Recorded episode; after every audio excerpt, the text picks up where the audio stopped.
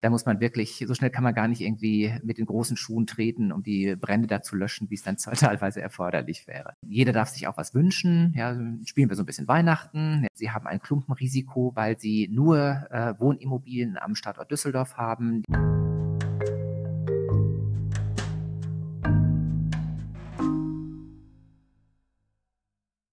Hallo und herzlich willkommen zu der vierten Folge von meinem Podcast Economist. Heute der zweite Teil von dem Gespräch mit Peter Toffel. Wer den ersten Teil noch nicht gehört hat, der sollte dies schnell nachholen. Hallo Peter Toffel, vielen Dank, dass Sie auch heute wieder dabei sind. Hallo, da sind wir wieder. Ja, genau, da sind wir wieder. So, jetzt im ersten Teil haben wir über schwarze Schwäne gesprochen, also schlimme Events, die in der Nacht auftreten, die man jetzt nicht unbedingt hervorsehen kann. Wenn so ein schlimmes Event auftritt, zum Beispiel China greift Taiwan an um zwei Uhr morgens. Können Sie dann auch Anlageklassen verkaufen von Ihren Mandanten oder kriegen Sie die immer ans Telefon, weil Ihre Kunden sind bestimmt oder Ihre Mandanten sind bestimmt auch sehr viel beschäftigt und man kriegt die ja vielleicht nicht immer ans Telefon. Mhm. Ähm, ich fange einfach mal mit dem zweiten Teil Ihrer Frage an. Ja, äh, wir haben im Regelfall schon sichergestellt, dass wir äh, unsere Kunden sehr zeitnah erreichen können.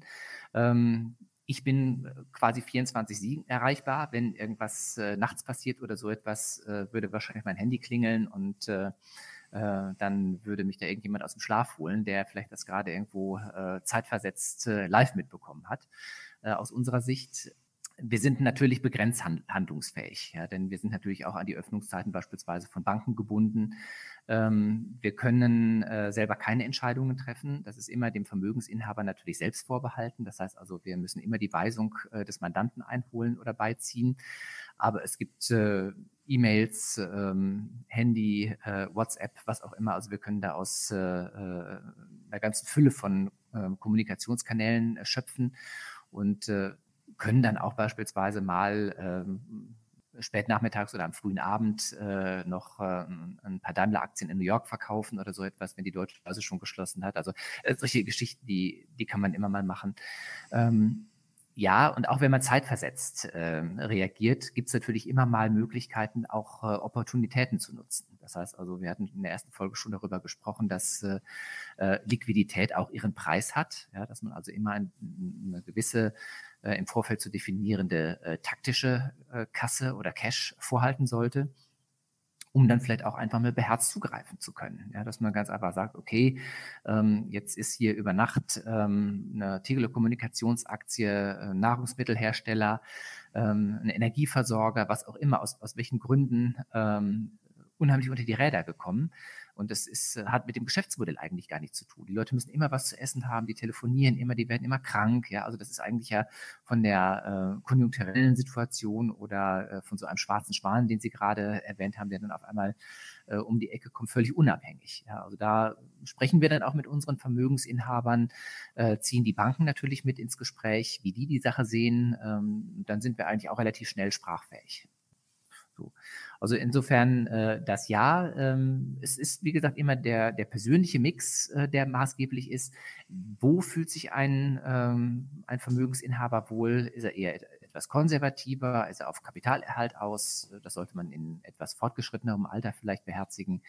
Äh, wenn jemand Mitte, Ende 20 ist, gerade ein Start-up zu einem tollen Preis verkauft hat ähm, an einen Konzern, äh, der kann natürlich noch anders agieren. Ja, da, der legt natürlich größere Beträge an die Seite, um vielleicht das nächste Startup zu gründen, äh, wenn er gerade einen schönen äh, Exit gehabt hat. Ähm, der denkt in anderen Dimensionen oder in anderen äh, Zeiträumen auch. Ja. Ähm, jetzt würde ich gerne noch auf Ihrer Webseite steht auch ein Reiter mit philanthropisches Engagement. Was ja. äh, machen Sie da? Also wie sieht das aus? Wie beraten Sie da die Kunden? Was hat es hm? damit auf sich, sage ich mal? Ja, also Philanthropie, gemeinnütziges Engagement äh, heißt ja vom Grundsatz her nichts anderes, als dass man der Gesellschaft etwas von seinem Erfolg oder von, seinen, von seinem Glück unter Umständen auch zurückgeben will. Ja. Ähm, das trifft häufiger zu, als man vielleicht denkt. Ja, also auch äh, vermögende Privatkunden haben äh, über Impact Investing äh, einerseits eine Möglichkeit, äh, Gutes zu tun, dass sie also sagen, ähm, ich investiere mein Geld bewusst in Dinge, die die Welt verbessern. Ja, äh, das können soziale Themen sein, ähm, das können äh, also allgemeine Themen sein, äh, wie äh, nachhaltige Themen, äh, nachhaltige Stromerzeugung. Ähm, das kann aber, kann aber auch ein Aufforstungsprogramm in, in Afrika sein oder so etwas, wo es, wo es tolle Ansätze gibt, meiner Meinung nach. Und dann natürlich die Förderung von speziellen Projekten vor Ort. Ja, das ist vielen wichtig. Die sagen, gut, Afghanistan ist schlimm, aber das ist weit weg. Ich möchte hier den Kindergarten oder die Grundschule äh, oder den, den Sportverein äh, persönlich unterstützen. Ja, das geht direkt über Spenden, geht aber auch über Stiftungen, die dann eben langfristig äh, tätig sind, wo man eine Stiftungssatzung erstellt, äh, bestimmte Zwecke festlegt, die gefördert werden sollen, dass man äh, auch sein Lebenswerk sozusagen in der Stiftung äh, fortgesetzt sieht, äh, die ja eigentlich endlos lebt. Ne? Äh, die dann spezielle gute äh, Projekte fördert. Also das ist vielen äh, vermögenden äh, Anlegern auch wichtig, dass Projekte einfach mal so um die Ecke gefördert wird. Die legen im Regelfall gar keinen Wert darauf, in Erscheinung zu treten und da jetzt äh, mit einem Scheck vor die Kamera zu treten oder so etwas. Das liegt den allermeisten sehr fern. Äh, die regeln das teilweise über die Kirchengemeinde, die dann für die Grundschule zum Beispiel so einen äh, top verwaltet, dass äh, Kinder aus ärmeren Familien äh, einen ordentlichen Tornister bekommen, dass sie sich das passende Schulmaterial äh, kaufen können, dass sie vielleicht auch mal ein iPad, ein iPad gesponsert kriegen oder solche Geschichten oder den nächsten Klassenausflug mitmachen können.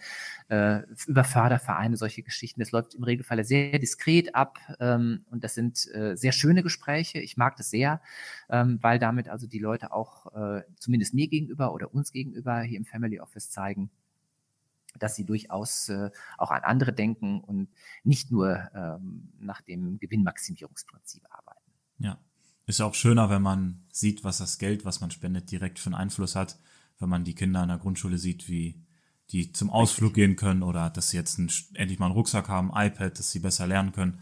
Da sieht man ja viel mehr, genau. was das Geld anstellt. Richtig, genau, das ist der Ansatz. Mhm. Ja.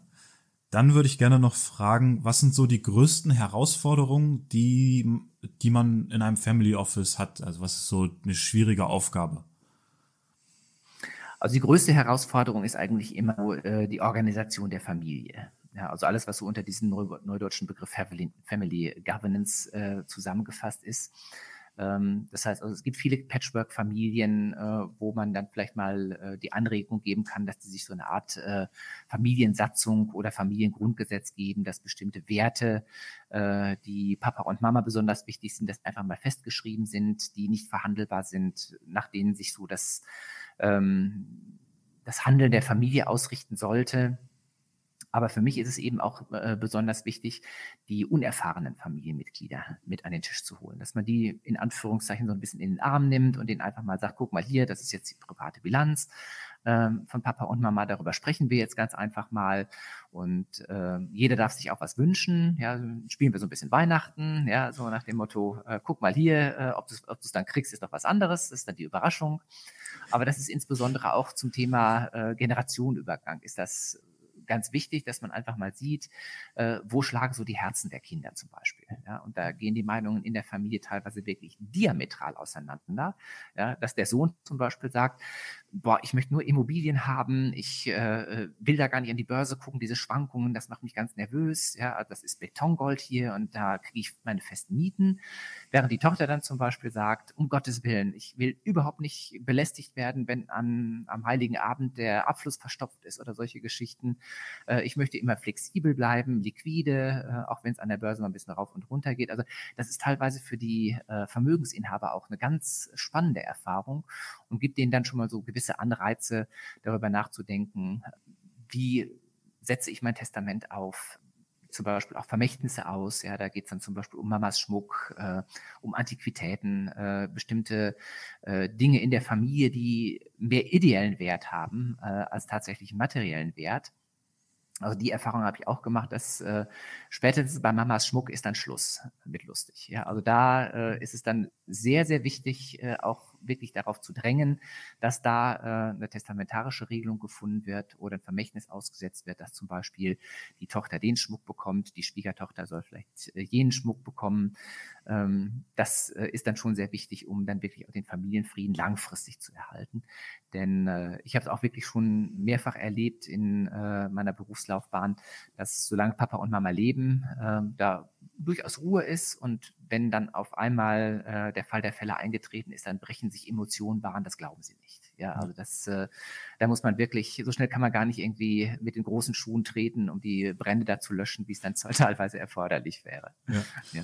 Wie geht man dann damit? das ist immer so die Wie geht man dann damit ist dann so die größte Herausforderung. Ein, ganz, ja. ganz einfach. Äh, also von der Theorie ist es einfach, aber es gibt natürlich immer Sonderfälle beispielsweise wenn, wenn äh, behinderte Kinder bedacht werden müssen oder sowas, da, da muss man dann schon ein bisschen, wie ich immer sage, Kür laufen.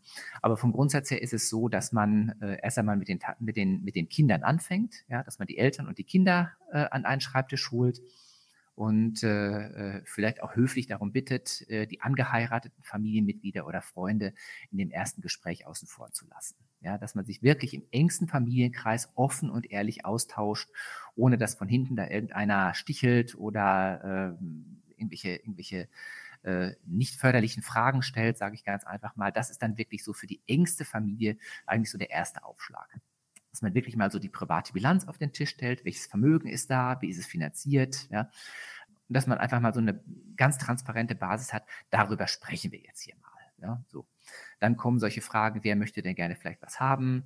Einige Familienmitglieder sind kaufmännisch geprägt, einige andere sind vielleicht eher Schöngeister, ja, und dass man die aber dann wirklich alle abholt, ja, dass man wirklich sagt, wir sprechen jetzt hier in einer Sprache, jeder darf hier am Tisch alles fragen, äh, ohne dass es hier irgendwelche dummen Antworten gibt oder so etwas.